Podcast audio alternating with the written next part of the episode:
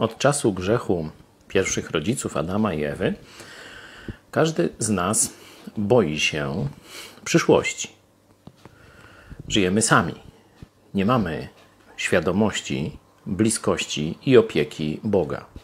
Oczywiście chrześcijanie, kiedy zrozumieją przepaść, czy jeszcze nie chrześcijanie, ale chrześcijanie, którzy zrozumieli, że oddziela ich od Boga przepaść i zrozumieli, co Jezus dla nas zrobił, zawołali do Jezusa Chrystusa, mają już Jezusa w sercu, nie są sami.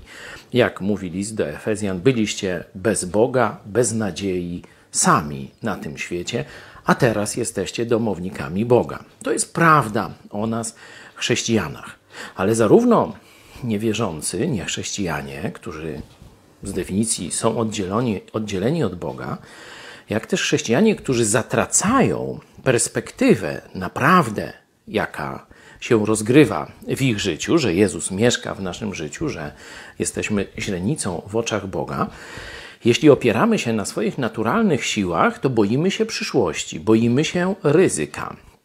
Wtedy raczej postępujemy w sposób zachowawczy, żeby się nie narazić, żeby nie wychylić się, żeby nie wyskoczyć za daleko do przodu, żeby nie zaryzykować także inwestycyjnie, biznesowo, czy jeśli chodzi o naszą jakąkolwiek działalność prowadzimy.